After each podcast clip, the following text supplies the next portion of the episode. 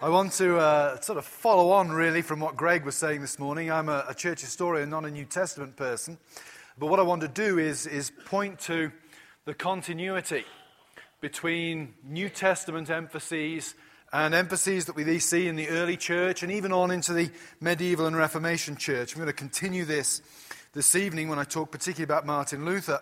But I want to focus uh, this morning on what we call the, the scripture principle, if you like. Uh, one of the, the things that's often said about uh, modern evangelicalism today is that its emphasis upon scripture, particularly its emphasis upon the, the authority of scripture, is something that's a relatively recent vintage. And I want to take you, first of all, to a passage in scripture uh, to look at uh, in order to demonstrate that the emphasis that we place upon Scripture and upon the authority, the absolute authority of Scripture, is not a new one, but is embedded in the very New Testament itself. So turn with me to uh, 2 Peter chapter 2, no, chapter 1. If you have your Pew Bibles, it's on page 1018. Sorry, is that. Uh... Oh, you don't use Pew Bible. Sorry. Well, I, hope I haven't stolen somebody's Bible then, because I just grabbed one off a, off a chair. Uh, uh, whoever it is, I'll return it at the end. Um, uh, so, anyway, well, if you've just stolen somebody's Bible, you might find it on page 1018. Uh, 2 Peter chapter 1. And I want to read from verse 16. And this is uh, it's a passage in Peter that's actually referring to the events that were just described to us in the Gospel of Mark, the, the famous transfiguration. But the application that Peter makes of it here is somewhat interesting. Uh, a couple of years ago, I had the, the honor to, to go and give a paper at uh, a seminar at a German university. And at the end of my paper, one of the German academics turned to me and said, uh, That was a very British paper, which in the context of Germany may not be uh, a compliment, of course. And I said, Well, what do you mean? And he said, Well, it's a very empirical paper. Of course, if you know the difference between, say, Anglo American scholarship and German scholarship, German scholarship is often rooted in is much more philosophically self conscious in many ways uh, and more abstract. And what interested me about my paper was that it was, was sort of empirical and inductive. I went to text, I saw what was there, I drew stuff from them, and I drew conclusions. Uh, as a British person, I'm trained uh, basically to be empirical. Things I see and sense are important in guiding me to what is and is not reality. And Peter here is talking about a kind of empiricism in the first chapter of his second letter. For, he says, we did not follow cleverly devised myths when we made known to you the power and coming of our Lord Jesus Christ, but we were eyewitnesses of his majesty. For when he received honor and glory from God the Father, and the voice was borne to him by the majestic glory, This is my beloved Son, with whom I am well pleased we ourselves heard this very voice borne from heaven, for we were with him on the holy mountain. It's all very clear so far. He's talking about that moment where Peter, James, and John went up the mountain with the Lord Jesus, and there was this strange mystical experience when he was transfigured before them. And remember, as we, we heard, Moses and Elijah appear alongside him, and the voice comes from heaven, again acknowledging Christ and his commission. And Peter's saying, We were there and we saw it. And that's what makes the next verses interesting or perhaps uh, unexpected.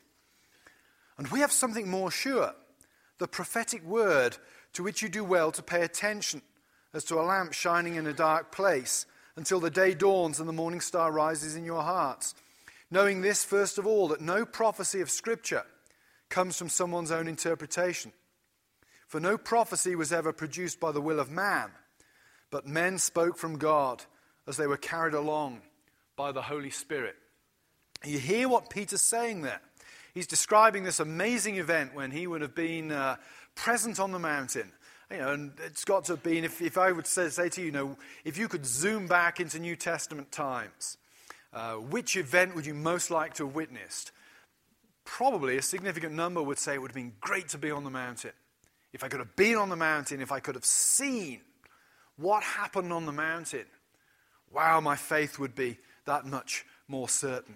You can imagine, given the, the rather sort of corrupt context, I suppose, of, of much Christianity in the West these days, that if that happened to you, you could set up your own ministry.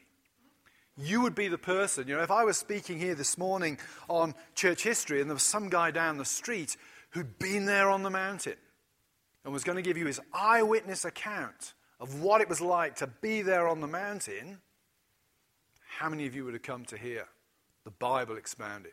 And how many of you would have gone to hear the man who was there and saw it describing what had happened before his very eyes? And yet, Peter says this we have something more sure. It's absolutely counterintuitive what Peter says at this point. You know, I think Peter was there on the mountain. Wow, that's great. It's a sh- I wish I could have been there. But as a kind of consolation prize, we got the eyewitness accounts and we've got the Bible. It's a kind of consolation prize. If you can't be there, it's the next best thing.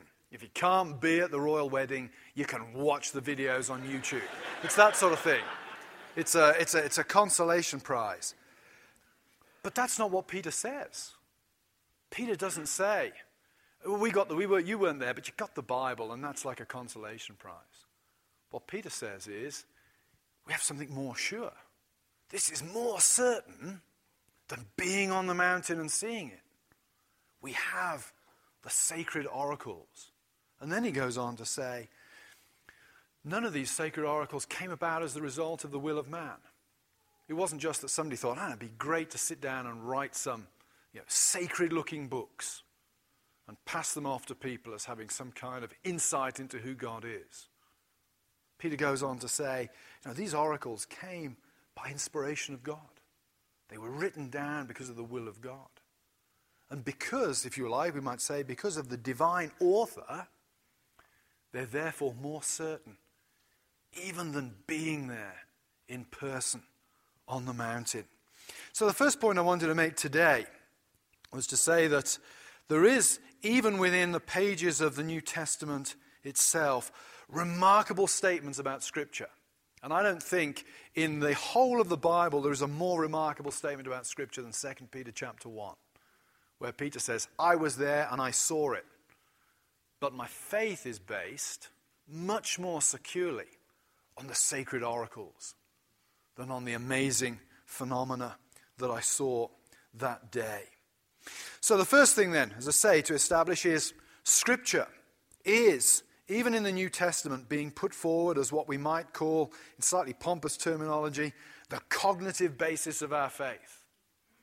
Why are we certain? Because Scripture says so. One of the things I do at my, my, my church with my wife, I assist at teaching the, the little kids uh, Sunday school on a Sunday. And every couple of weeks, we, you know, each week we sing a song with them. And every couple of weeks, this song comes round. Uh, Jesus loves me. This I know, for the Bible tells me so. It's a great, a great little song. Jesus loves me. This I know, for the Bible tells me so.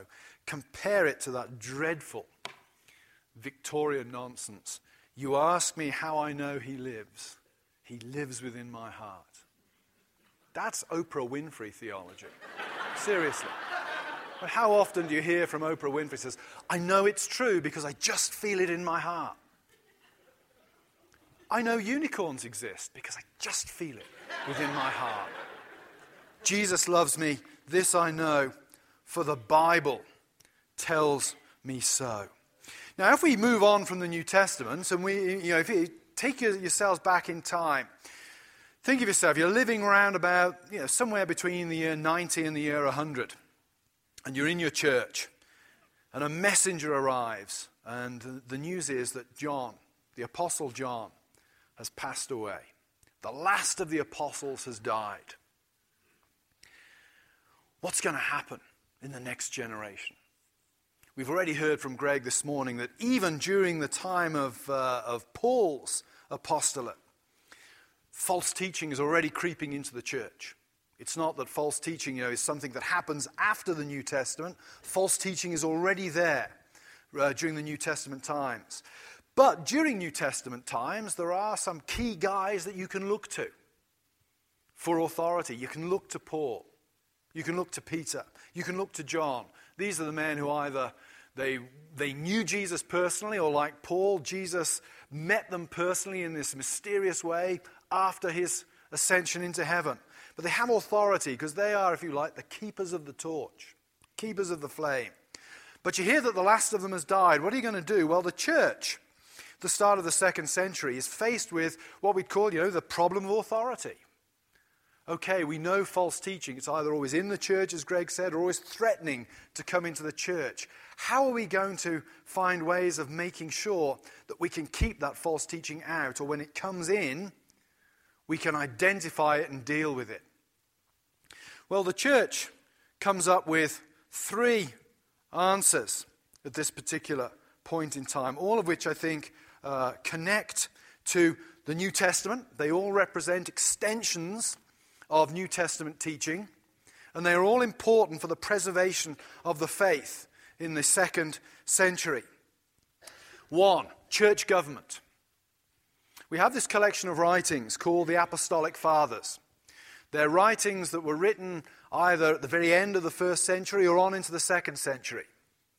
The term Apostolic Fathers is what we'd call a scholarly construct. Again, if you could beam yourself back in time to the beginning of the second century and you were to go into a church and say, Can you connect me to the Apostolic Fathers? you'd be met with blank expressions. There is no group, self identifying group, called the Apostolic Fathers.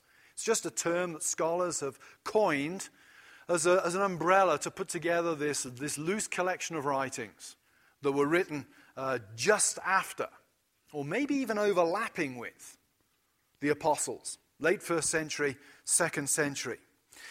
This collection of writings, you get them online for free. If you type in Apostolic Fathers, it will take you to websites where they're republished. They give us fascinating insights into how the church was thinking in this period when you're going through this transition from the first generation of the apostles to what we might call normal Christian existence, when there aren't going to be apostles around and the church has got to find some way of transmitting the faith faithfully from generation to generation. And the Apostolic Fathers, this loose collection of writings, a number of themes emerge again and again as you read these. And one of them is the issue of church government. It's very clear that in the Apostolic Fathers, the office of the eldership is very important. That right there in the, in the early church, there has been this identification or this, this establishment of the need for particular men who really are well grounded in the faith to have peculiar authority within the church. So we see an establishment of church government in these early writings. And I would say this is an extension of Paul's later letters. If you look at the later letters of Paul, 1, 2 Timothy, Titus, what is one of the preoccupations in those letters? It's church government. Those who say, you know, the New Testament has no, you know, no church government or anything, it's nonsense. One of the preoccupying thoughts of Paul as he realizes he's coming towards the end of his own life is he's got to clarify to Timothy and to Titus what good church leaders look like. As Greg has said this morning, that doesn't mean that those letters just apply to church leaders, but their primary focus is describing uh, the kind of people who should be in charge of the church. It's always, uh, I just put this as an aside. It's very interesting, of course, that there's doctrinal qualifications. These preachers, that these men are to be doctrinally sound, they're to know the tradition as it's been handed on to them, but also they're to be morally sound as well. And not only that, but Paul says, you know, they're to be of good reputation with outsiders. There's a reason why they're called elders. I think Paul naturally expected there'd be older guys guys who are not only established in the church, but also established in their communities. They'd be good, of good reputation with those outside the church. So Paul's concern for church government is not only a doctrinal one, but these men have to, they have to walk the talk, we would say. They have to be those who reflect in their lives that which they believe in their hearts. And it's one of the reasons I think when you, when you reflect on the nature of the church, it's important always, I think, to make a distinction between members and office bearers. I'm a big believer in making the, the criteria for church membership as low as possible. Romans 10. If you believe, if you uh, believe in your heart that if you confess with your mouth that Jesus is Lord and believe in your heart that God raised him from the dead, you will be saved. Criteria for church membership should be low. Members should not be required to subscribe to great, massive, elaborate confessions. That's not what Romans 10 says. But then, if you're going to be an office bearer, you've got to have a good grasp of the faith because you're going to carry huge responsibility for the training up of those people who come in on that low bar of membership. So, Paul then is thinking about you've got to get good men, thoughtful men, learned men, men deeply schooled in the faith into positions of leadership. Second thing that the early church starts to emphasize is something called the rule of faith. And the rule of faith is, is very interesting. It occurs in quite a number of texts in the, in the second century.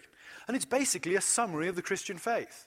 If you, are familiar with the Apostles' Creed, the rule of faith sort of covers the heads the, of doctrine that the Apostles' Creed cover. You know, God is one, He's a creator. Um, Jesus really came and took flesh, died on the cross, rose again, ascended, will come again in judgment at the end of time to judge the living and the dead. It's a basic statement of what we might call the boundary markers of the Christian faith. What's interesting about the rule of faith is it pops up in these different texts and it's all over the Mediterranean.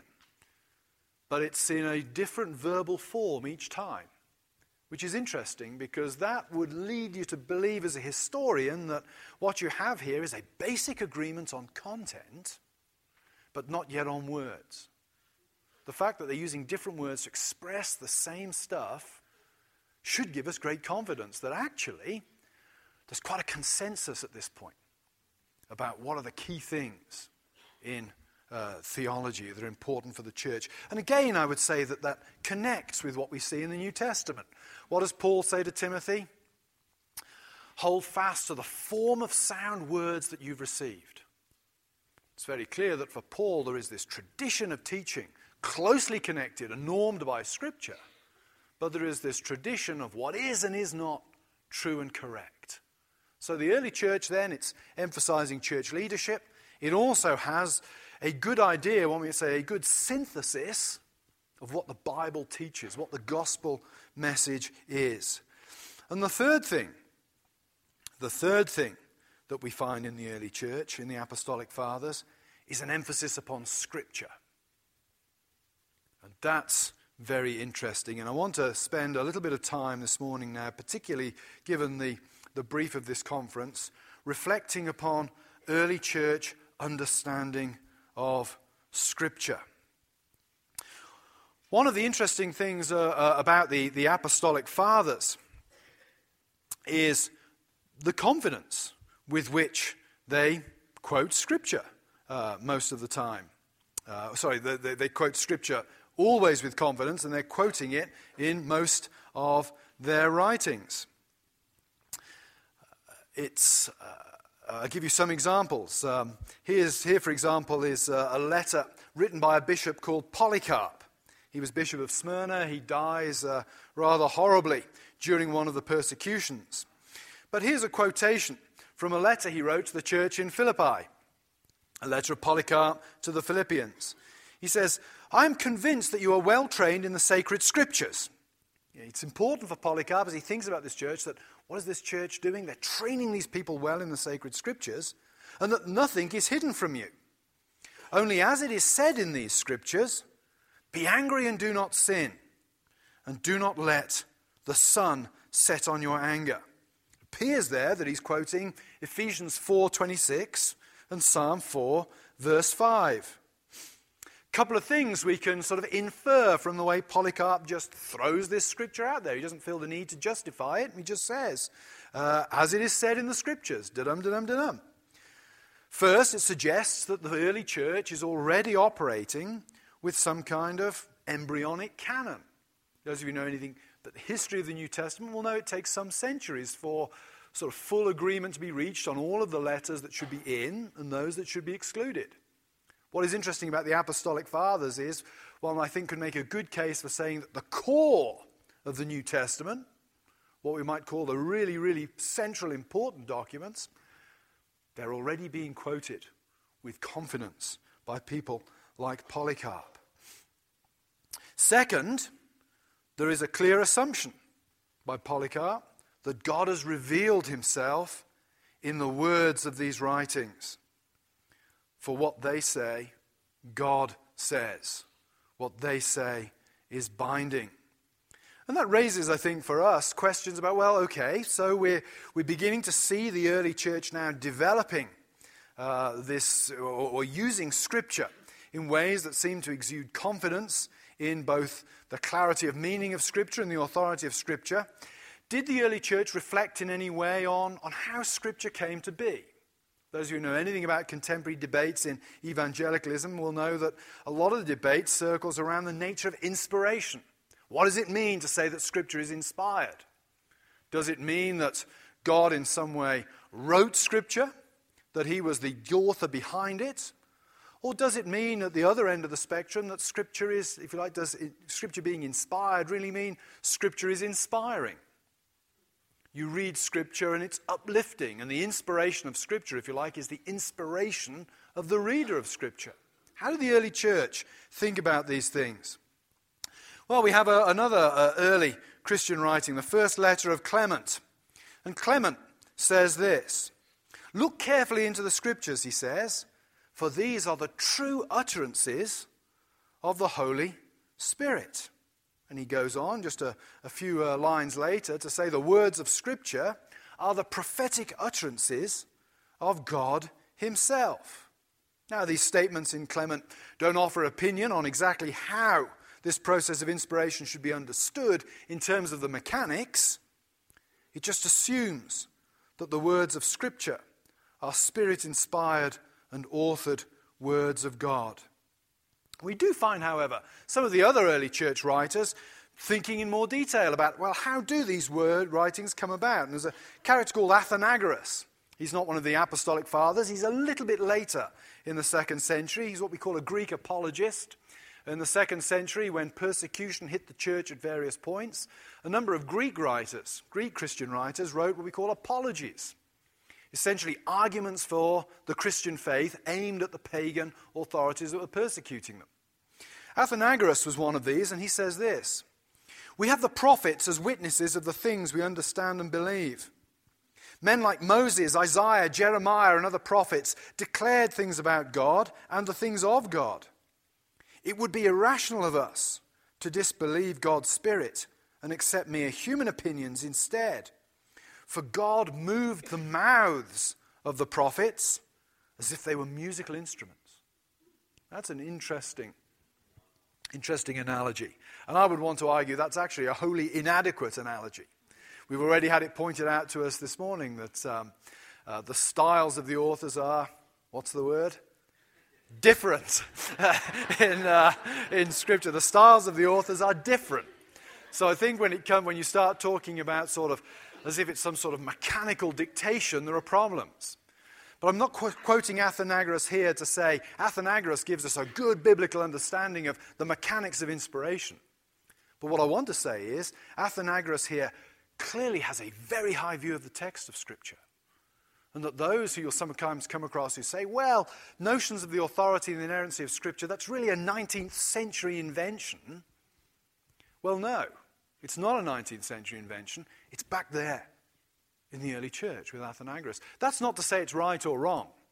The debate about whether it's right or wrong is a different debate to when it was first formulated and argued for. But Athenagoras is prepared to say these men were like puppets, like musical instruments, like a flute in the mouth of God. This disregard or lack of interest in the human authorship of Scripture is evident elsewhere in the early church writers. Here are some quotations from a number of ancient sources. Gregory the Great, 6th century Pope. It is pointless, he says, to ask who wrote the book of Job, since the Holy Spirit is rightly believed to have been its author. In other words, the one who wrote it is the one who dictated what is to be written. Again, I'm not arguing for dictation. I think there are problems uh, with dictation theory, certainly as a general theory. Clearly, there are passages of Scripture where God says, Here are some words, write them down. That's dictation. Whether the letter to Romans was written by dictation is a different question.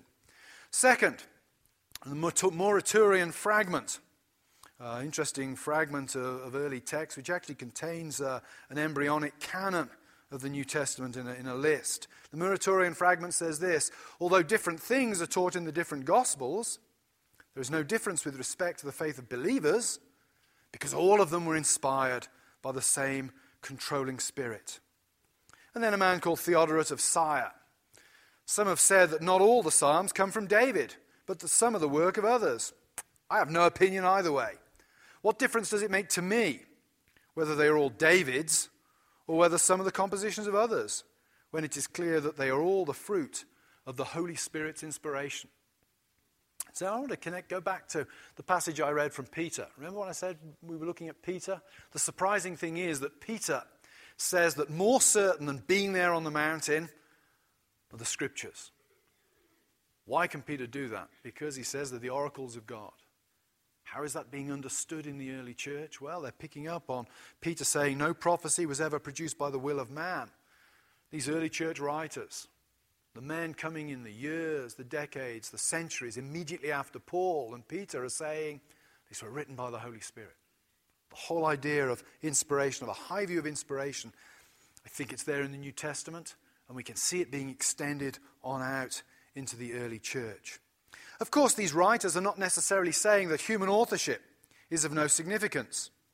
They're presumably aware that languages are human languages. The books of the Bible of diverse literary genres and evidence different literary styles of their authors. The point is not to deny the human, but to underscore that the really important fact is the divine authorship, that it is this which is decisive for the content and authority of what is written. Peter doesn't say the sacred scriptures are authoritative because they were really good guys who wrote them. He says they're authoritative because no prophecy came by the will of man, but when wrote as they were carried along by the Holy Spirit. Of course, no treatment of any doctrinal issue, least of all scripture in the early church, is complete without some reference to Augustine. Augustine is the giant in certainly in Western theology, arguably in the history of theology, period, after Paul. Love him or hate him, every theologian has to deal with him. He lays down foundational studies of God's grace, foundational studies of the church. His book, The Confessions, um, if you ask students at Westminster, they will say Trueman says in his class that you cannot make a credible public profession of faith if you have not read Augustine's Confessions. Uh, and I stand by that. Augustine's Confessions is the book of, well, it is the first great psychological autobiography, period. Not talking about just about Christian books here, we're talking about literature. It's the first great psychological autobiography where the real action, the external action of Augustine's life, is connected to the internal action of his mind. And then, in a, a brilliant ending to the book, which often leaves people confused because suddenly you move from Augustine's life to the cosmos, what Augustine does is he says, he's basically saying, the story of my life is the story of everybody's life. It's a story of fall and redemption. And not only is it the story of everybody's life, it's the story of the universe that falls away from God and is brought back to him in Christ. So Augustine is a giant of a figure. And of course, he has something to say about the authority of Scripture. Couple of years ago, a friend of mine, uh, an Anglican uh, vicar in the inner city in London, who's doing a PhD on um, Augustine, sent me an email and said, I gather there's some sort of debates at Westminster. Um, what are they about? And I emailed him back and said, Well, it's about the inerrancy of Scripture. And he wrote back and said, Well, what's inerrancy? It's not a, it's not a word that that's common, that's that common in, in the British church. So I emailed him back and I described uh, basically what, what inerrancy was, uh, the, you know, the Bible being without error. And he said, Oh, you mean what Augustine taught on Scripture? I thought, that's fascinating. Here's somebody from completely outside all of the, the politics and aggravation of, of, of American evangelicalism, uh, where it's so often said, you know, inerrancy is a 19th century invention. He described the concept to a guy who's never come across it before, and he says immediately, Oh, yeah, that's what Augustine thought about Scripture. And he sent me a couple of passages. I immediately emailed him back and said, Send me to the passages. And he sent me to these passages in Augustine. I think Greg uh, has already alluded to them yesterday at lunchtime. Augustine is writing, exchanging letters with a man called Jerome. Jerome was the great Bible translator of the ancient church. He put the Bible into Latin, what's called the Vulgate, and the Vulgate still has high authority in Roman Catholicism. It's often thought you know, that the Vulgate was a sort of almost divinely inspired Bible translation. So, uh, you know, Jerome is no fool when it comes to Scripture, and he and Augustine are exchanging letters on the nature of the Bible, how to interpret it, how to translate it. Uh, and in letter 28, Augustine addresses the idea that Scripture may contain certain incorrect statements in order to achieve a particular desired goal. And we're familiar with this kind of literary device, if you like, in, in, in ordinary life. You know, if I want my children to, uh, you know, go to bed, be quiet, and sleep, not now because they're sort of 17 and 15 and they'd laugh if I tried this. But when they were smaller, you could say, you know, if you don't go to bed, the bogeyman will get you. You know, the bogeyman comes out at 11 o'clock at night and he walks the corridors of our house, and you don't want to be around when he passes. Um, well, I'm, I'm, telling the, I'm telling a kind of little fairy story to my children in order to achieve a good end. I need them to go and settle down. Uh, it's a bit like the, the, night before Christmas. You'll say to your, your children, well, you, you need to go to bed uh, because the sooner you go to bed and go to sleep, the sooner Christmas Day will come. Well, of course, Chris, you know, Christmas Day is still X number of hours away. It just appears to come a bit sooner. But it sort of works. And, and Augustine is is facing a, a, an argument that, that comes up quite frequently in church history in various forms that, well, maybe the, the Bible says things in a way that's, that's not technically correct in order that the effect achieved might be a good and proper one. Augustine says this Once you admit that a false statement has been made out of a sense of duty, there will not be a single sentence in the entire Bible that will be free of such suspicion if it seems difficult in practice or hard to believe. In such circumstances, it would be all too easy to explain the passage away by saying that the writer deceived his readers out of a sense of duty. Augustine, if you ever read him on lying, Augustine actually has a, he's one of the strictest views of Christian views of the truth that you'll find in any Christian moral writer, and he applies the same to Scripture. No, he said, you can't use that ruse that maybe the writer has put some false information in there in order to achieve the desirable effect. Because if that was the case, then every time you come across something that you don't like or it's a bit awkward, you're going to play that card. Well, I actually have to believe it literally, or I don't have to believe what it seems to be saying, because really it's just aiming for some effect. So, Augustine, if you like, has no patience with the notion of godly deception when applied to the Bible. We might also say that such a passage in Augustine seems to point away from what we would call a purely functional understanding of Scripture's authority, where it is considered authoritative because it achieves that which it is intended to achieve in terms of its impact upon the listener or the reader. Such approaches always involve some separation or even opposition between what we might call the letter and the spirit, between what is actually said and what is really intended. Augustine's argument here is akin to the kind of slippery slope argument sometimes used to defend views of inerrancy. Countenance an error in one place, and the whole edifice is eventually mired in uncertainty.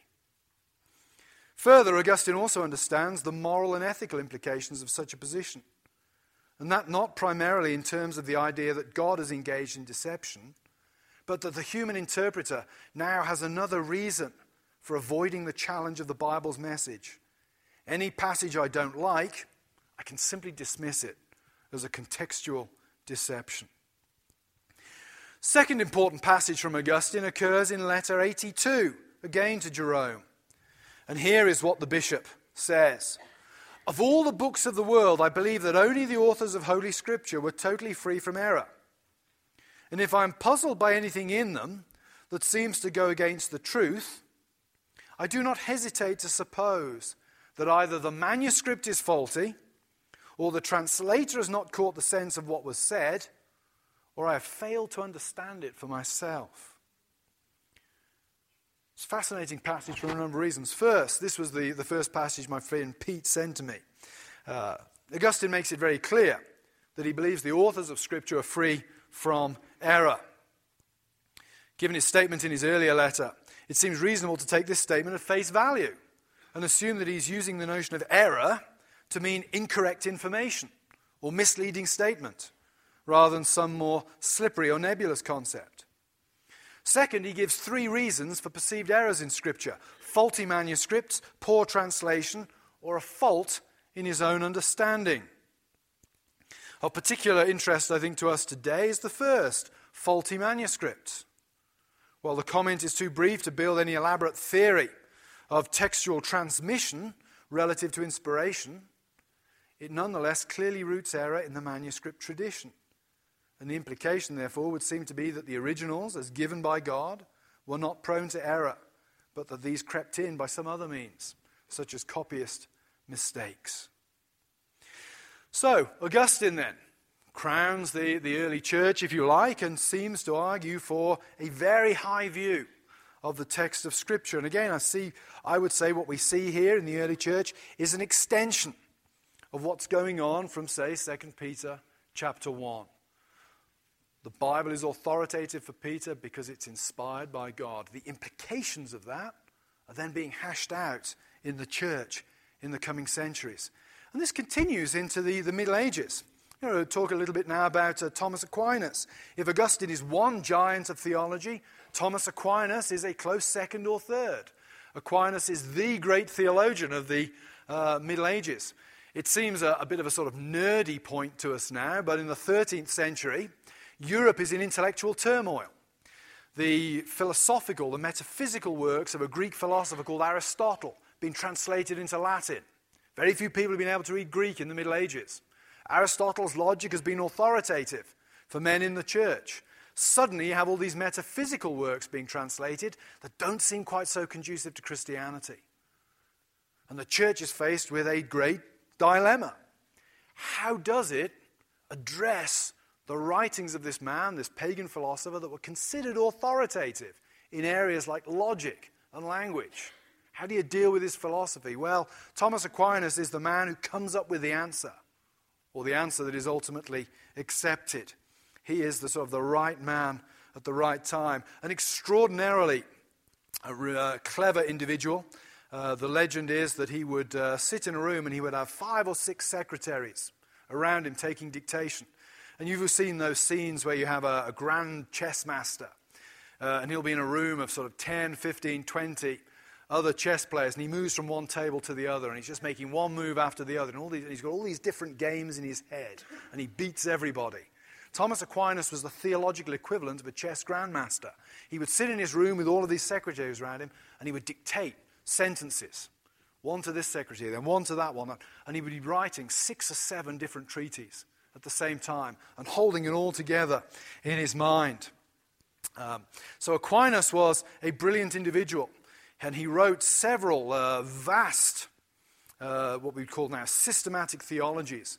But like all medieval theologians, he was required to preach through great chunks of the Bible before they'd ever let him close to systematic theology.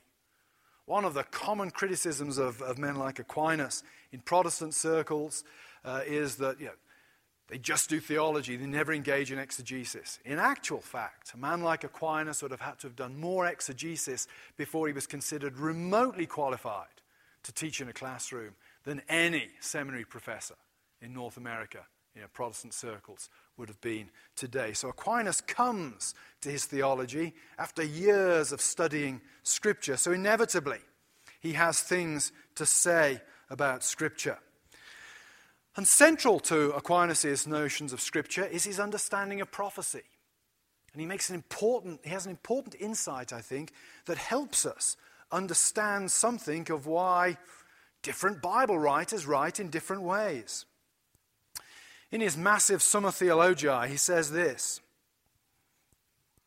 It is requisite to prophecy that the intention of the mind be raised to the perception of divine things Wherefore it is written, Ezekiel 2:1, Son of man, stand upon thy feet, and I will speak to thee. This raising of the intention is brought about by the motion of the Holy Ghost. Wherefore the text goes on to say, And the Spirit entered into me, and he set me upon my feet. After the mind's intention has been raised to heavenly things, it perceives the things of God. Hence the text continues, And I heard him speaking to me. Accordingly, inspiration is requisite for prophecy as regards the raising of the mind, according to Job 32 8. The inspiration of the Almighty giveth understanding, while revelation is necessary as regards the very perception of divine things, whereby prophecy is completed. By its means, the veil of darkness and ignorance is removed, according to Job 12:22. He discovereth great things out of darkness. It's worth noting a couple of things. First, Aquinas builds his understanding of prophecy on the text of Scripture itself, not on some prior dogmatic position. And he identifies the giving of prophecy with the exaltation of the human intellect in some way. And this allows him to make a key distinction between inspiration and revelation. Revelation involves the direct transmission of some item of information to the prophet via a vision or dictation or some such. But inspiration involves the exaltation of the human mind by the Spirit of God such that the, the prophet is enabled to say or write supernatural truths to which he would not naturally have access, while yet remaining the individual that he or she is. You see what Aquinas is doing here. To us, it might seem obvious now, but Aquinas is the first man who does this. And he says we need to understand what's going on with the writing of Scripture. There are two things that take place, he says. There's the revelation that comes from God. God has got to reveal something about himself, which is not naturally available to human beings. But in order to make humans, the authors, if you like, capable of receiving that, he raises their minds up while they yet retain their individual integrity. I want to say, as a sort of historian of theology, this is a great improvement upon what we saw in some of those apostolic fathers, where they were on the right track. They really wanted to defend the authority of Scripture, and so they talked about you know, Scripture being, the inspiration being like the playing of a flute or, or dictation. What Aquinas is saying here is no. The dynamic of inspiration, we have to take account of the fact that different writers write in different styles. It's very clear that Paul remains Paul when he writes his letters, in the same way that Peter remains Peter, Luke remains Luke, John remains John. David remains David. We've got all these different styles. So, how do we connect that with the action of God? Well, Aquinas is saying it's because those minds, shaped and formed as they were to those individuals, were exalted by God and yet retained their individuality and their personality. So it's important, I think. Aquinas, uh, you know, often as Protestants, we tend to think of Aquinas as a bad guy, believes in transubstantiation uh, defended the Catholic Church, etc. But Aquinas does us a great favor, I think, here in putting into place distinctions that help us to understand why different parts of Scripture look different, and yet while Peter can still say they're inspired by the Holy Spirit. So we move on into the Reformation. I'll talk more about uh, Martin Luther uh, tonight, uh, so I, I, will, I, won't address Luther so much, except that uh, you will sometimes find as you read on Martin Luther, Martin Luther is one of those characters, because he's such a, a fun guy and he says things in such an extreme way, you know, any old loony can grab hold of Luther and pretend he said something he didn't say. Uh, if you look at, um, I'm not saying uh, somebody recently uh, made the case that Martin Luther believed in post mortem evangelism, that it didn't matter if you died outside of the faith, you got a second chance. Luther never said that, he never believed that. Um, somebody else, uh, Frank Schaeffer, son of Francis Schaeffer, has written this uh, book coming out on his parents. I, I saw an advance sort of excerpt from it last week claiming that Luther slept with his girlfriend openly before he got married. Absolute nonsense. Problem is, Luther wrote a lot of stuff. He was a controversial figure. He's open game, he's open target for anyone to take a shot at. And if you read about Luther, sometimes you'll say, well, Luther didn't really believe in the authority of Scripture. Luther was quite comfortable with the fact that Scripture was wrong on numerous things. Most, of, uh, obviously, of, uh, uh, uh of all, uh, Luther rejects uh, the book of James. The book of James, as far as Luther is concerned, teaches justification by works.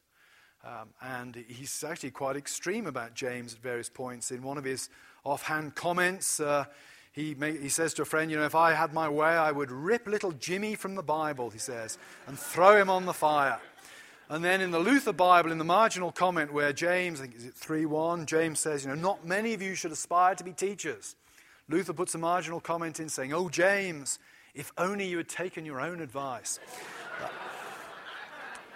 important thing to realize about Luther and James is Luther's objection to James is not an objection to the notion of inspiration. It's an issue of canon. Luther's not saying inspiration doesn't happen. Luther's not saying, you know, when inspiration happens, the text isn't authoritative. What he's actually saying is James is not inspired and therefore shouldn't be in the canon. I disagree with him on that. Most Lutherans disagree with him on that. But you can't use his objection to James to say he doesn't believe in the verbal authority of Scripture. And indeed, he has various comments in his writings elsewhere that show he has a high view of Scripture. Here, in his second great commentary on Galatians, he wrote two commentaries. Uh, his commentary on Galatians, chapter 3, verse 14, he says this Therefore, if Christ himself is the price of my redemption, if he himself became sin and a curse in order to justify and bless me, I am not put off at all by passages even if he were to produce 600 in support of the righteousness of works and against the righteousness of faith, and if he were to scream that Scripture contradicts itself. I have the author and the Lord of Scripture, and I want to stand on his side rather than believe you.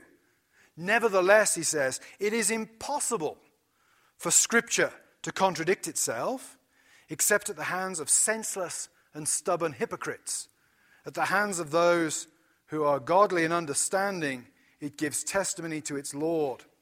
Therefore, see to it how you can reconcile Scripture, which, as you say, contradicts itself. I, for my part, shall stay with the author of Scripture. Earlier in his career, responding to a, a critique of his views by a Catholic uh, cardinal, Sylvester Prierias, in uh, Prierias, such an ugly name, uh, his name in Italian was Mazzolini, which sounds much more uh, attractive.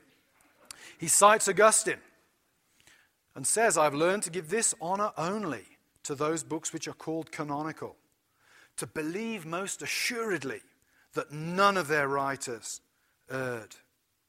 Of course, such brief comments are insufficient to allow us to reconstruct Luther's doctrine of inspiration and authority in any elaborate way, but they are nonetheless suggestive of and consistent with the kind of statements about verbal inerrancy that we find in the early church fathers and we find in certain strands of modern Reformed and evangelical theology today. And indeed, like the early church fathers, Luther is so confident in the uniform authority of Scripture that he's quite happy to hang an argument on a single verse. Referring to 1 Timothy 4, verses 1 to 3, he declares, this is in the context of dealing with monastic vows. He says, On the authority of this text alone, since it is a word of the Holy Spirit, who is our God, blessed forever, Amen, I am bold enough to declare that all monks be absolved from their vows, and I pronounce with confidence that their vows are unacceptable and worthless in the sight of God.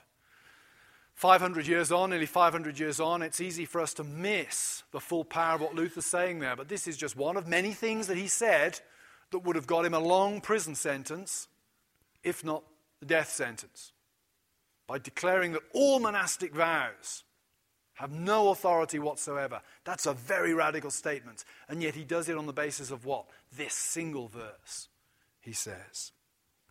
So we find no elaborate theory of inspiration in Luther. We don't find him wrestling significantly with the textual problems there are, but we find a robust assertion of the full truthfulness of Scripture, its identity as the speech of God, and the importance of its verbal form and content, and its inspiration by the Holy Spirit.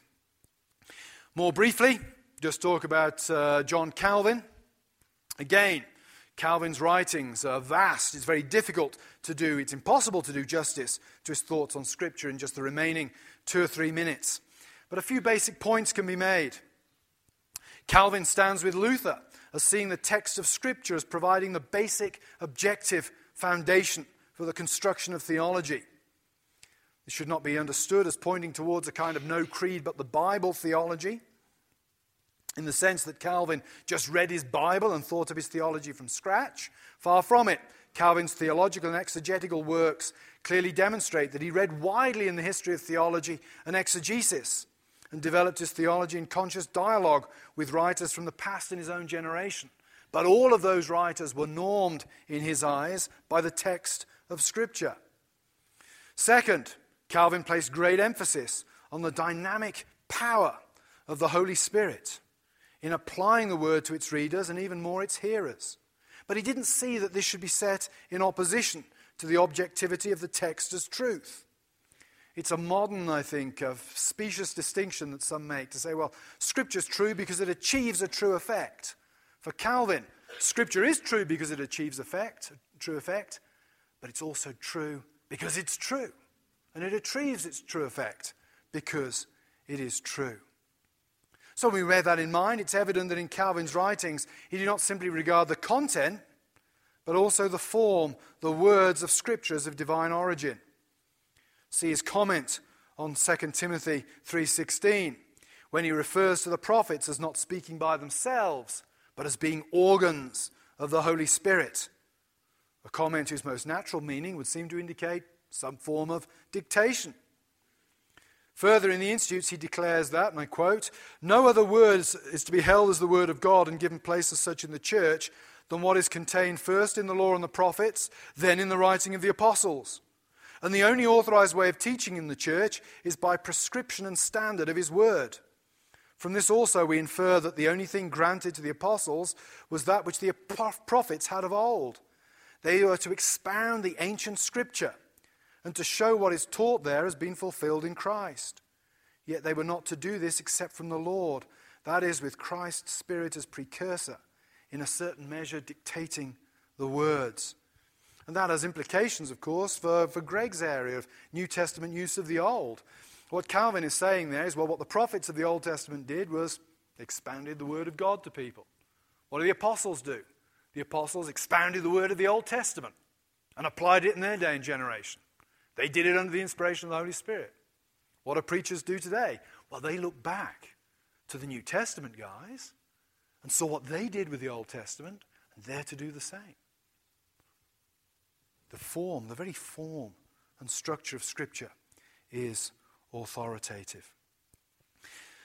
So, in conclusion, then, we look at the doctrine of Scripture from the Bible itself to the Reformation a number of points emerge. First, the notion that the very words of Scripture are inspired, truthful, and exactly what God wants them to be is present from the apostolic fathers onwards, and I've said it's already present in the New Testament. Second, that Scripture is inspired by the Holy Spirit, and exactly how this inspiration takes place are two separate points. And theologians exhibit a variety of opinions on the latter, ranging from theories of dictation through the crucial distinction between revelation and inspiration made by Thomas Aquinas, to later, we didn't have time to look at this, to broad consensus statements of post Reformation Protestant confessions. I would argue that that broad and somewhat eclectic understanding of uh, inspiration reflects the Bible's own account of it. Times in the Bible seems to offer a dictation model. The Lord says, write this down. Here's a scroll, here's a pen, write it down. That's dictation. No evidence that that's what happened when Paul wrote his letter to the Romans. What does Luke tell us? Luke tells us I went out and I interviewed people and I got all the documents. And I built my history in a way that a modern historian would go out and build his history. So I think the broad nature, the eclectic understanding of the dynamics, the mechanics of inspiration, exhibited in, the church, in church history reflect the Bible's own view on this. And third, the kind of typical critical questions which we now face uh, are uh, you know, a relatively recent vintage. And I'll talk a little bit, we'll probably talk about this a little bit in the, in the Q&A, I guess. One thing I have to say is I've dealt really with pre modern people here, and the kind of questions that press in on us are not dealt with directly uh, by these earlier writers. But I would say this those kind of questions only arise in a context where you have a high view of Scripture. Why is it that people at seminaries these days should study Greek and Hebrew? Because somebody at some point decided, yes, they need to study Greek and Hebrew because that was how the Bible was originally delivered. The Bible is the Word of God in its original languages. And the kind of problems that get thrown up in the modern world about the authority of Scripture relative to its text can only occur in a context where people have actually had a high view of the text of Scripture. I'll conclude there. As I say, I'll deal with Luther in more detail tonight, but I hope that what I've given you is, is at least a reasonable account of understanding of the authority of Scripture from the Apostolic Fathers up to the end of the 16th century. And if I stole your Bible, please come and recover it from the. Uh,